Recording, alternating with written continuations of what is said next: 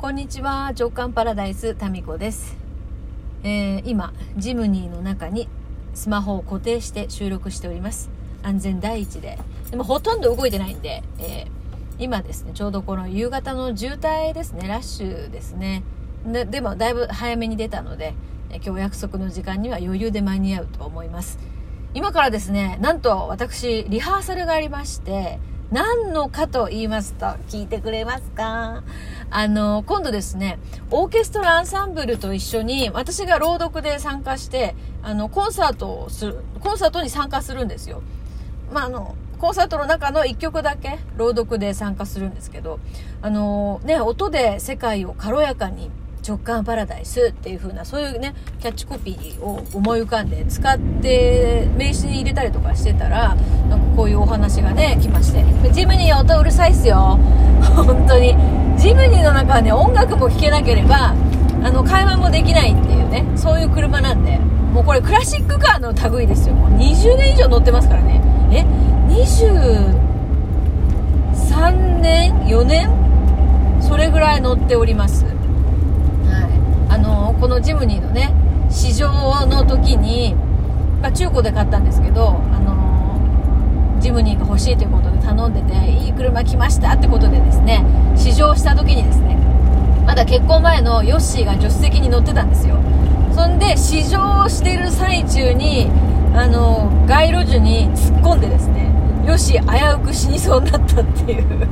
今でもその時のへこんだ傷はジムニーのえ右側のこの助手席のところにですねあります。ただその上にカバーとかをこうやって隠してるんであの外側からは見えにくいんですけど下に潜ってみたらですねへこんでるんですね、えーあの時ねもし何かあったら私はどうしてたらよかったんでしょうか。まあ幸いにも何事もなく厄払い的な感じで、えー何事もなかったんですけどあのーすごいね綺麗な車来ましたよって言われて30分後には「すいません事故車になりました」みたいな感じで戻ってきてで修理代もちょっと取られたかな上乗せされて購入したというそういう車です。それからもう24年か結婚前からだから4年5年とかですよね。すごいわ。もうエアコンも壊れてるんですよ。ですからねもう暑いのよ夏は。もうとてもじゃないですけど長時間乗ってられないんですね。でこのエアコンの何ですか？こうエアコンのガス？何かやるとですねそのしばらくはいいんですけどひと夏は持たないですよねでも今もうだいぶ外の風が涼しくなったのでジムニーも運転しやすくなりましたねまあ、普段これはヨッシーが仕事に行く時に乗っていて、私はもう1台のですね、普通の車、ファミリーカーに乗ってます。まあ、子供たち乗せるのでね。まジムニーはこの後ろのね、席もなんかベンチシートが壊れてて、まあ、乗れるっちゃ乗れるけど、乗れないっちゃ乗れない。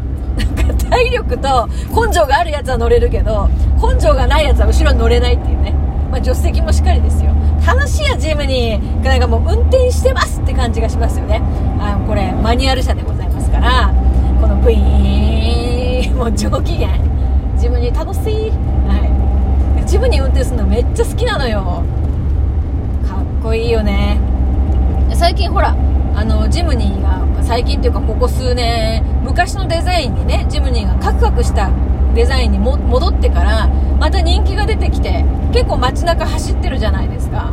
まああれもね、かっこいいんですけど、いや、何せこっちはね、もう25年ものですから。うん。これはもう本当に、もう、クラシックカー、こっちの方が高いんじゃないかだから。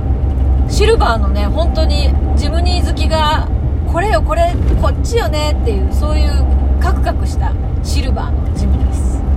えー渋滞の中を、渋滞の中を駆け抜ける銀色ジムニー。何も合ってない。今何も合ってなかったよね。音程も合ってないしなんかこの文字数も合ってないしいいんですよ。暑いな。今喋るのでね窓閉めたんですけどちょっと開けるわ。ちょっと暑いです。このね手動のねこの窓も手動よくるくる回すの。うん。まあ、その車でですね今この福岡市の超中心部を走っております。みんな見てるよ。かっこいいからさ。見じゃないって。しかしもう本当なんかね乗るたんびにかっこいいよなって思うんだよね。いちいちいちいちねボロいんですよ。本当に。なんかこのジムニーのね天井もなんかもう黒くなってカビなのか何なのか分かんないですね、え、でもかっこいいんですよ。なんか配線とかさいっぱい出てるのよ。何の配線なんだろう。なんか音の配線なのかな。ランプの何かなのかな。いいね。上機嫌でございます。あそうそう。それでそう今からリハーサルなんですよ。めっちゃ楽しみ。私ねその音楽と一緒に朗読したっていうのが今までね2回あるんですよね。1回はワインと、えっ、ー、と、音楽の夕べみたいなので、プロのバイオリニストと、え、フルートだっけ？あれ？フルートだったっけ？フルートとバイオリニスト、あ、違う違う、ピアノだ。記憶がやだね。ピアノとバイオリン。あの時は、チェンバロになったのかな、結局。まあ、そのピアノピアノかチェンバロだったか忘れましたけどとバイオリンと私の朗読で結構その大人の大人向けのちょっとねあのなていうかな分かりやすい物語ではなくちょっと余韻を楽しむ星新一とかね誰飲んだかな。なんかそういうのの朗読と音楽っていうのをしっとりワインを飲みながらお客さんはワイン飲みながらっていうのでやりましたね。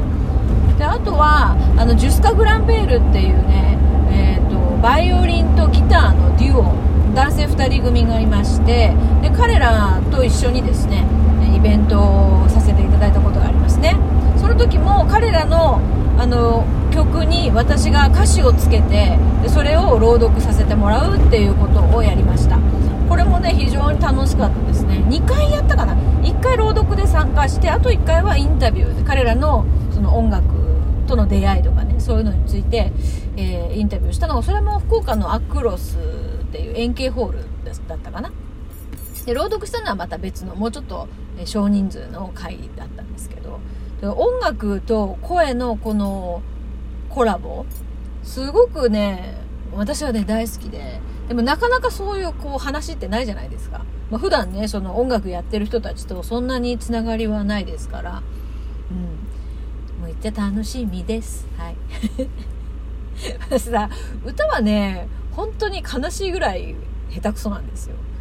まあ、歌と朗読って違うのかな？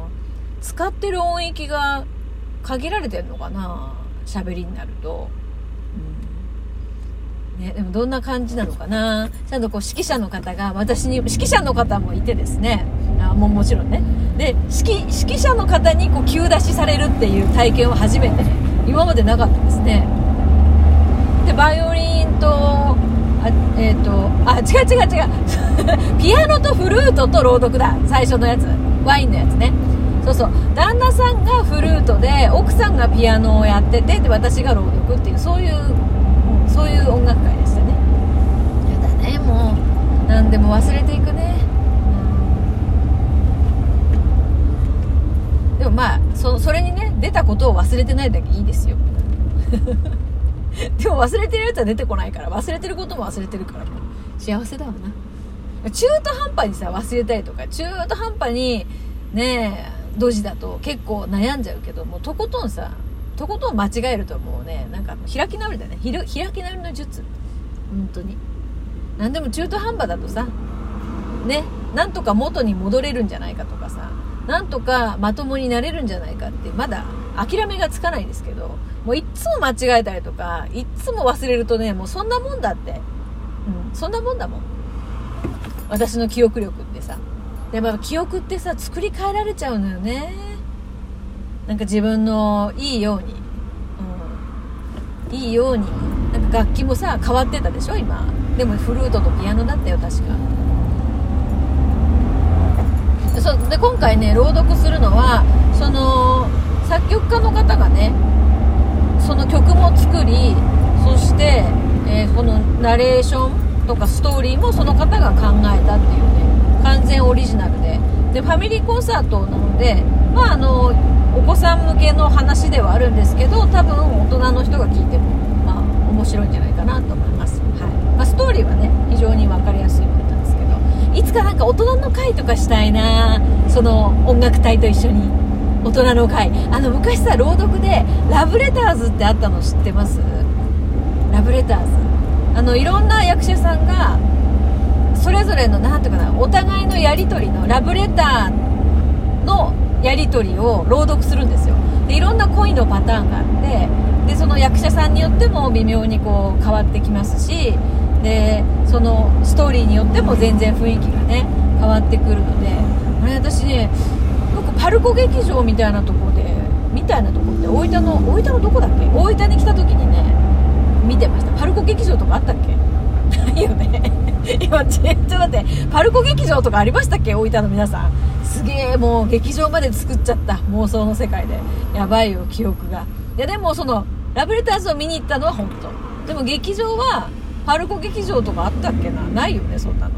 コンパルホールかな？見たのは。そうこう言ってるうちにこうお時間になりましたので、えー、この回はこれにて。でまたリハーサル終わってまた喋りたくなったら喋ろうと思います。それでは。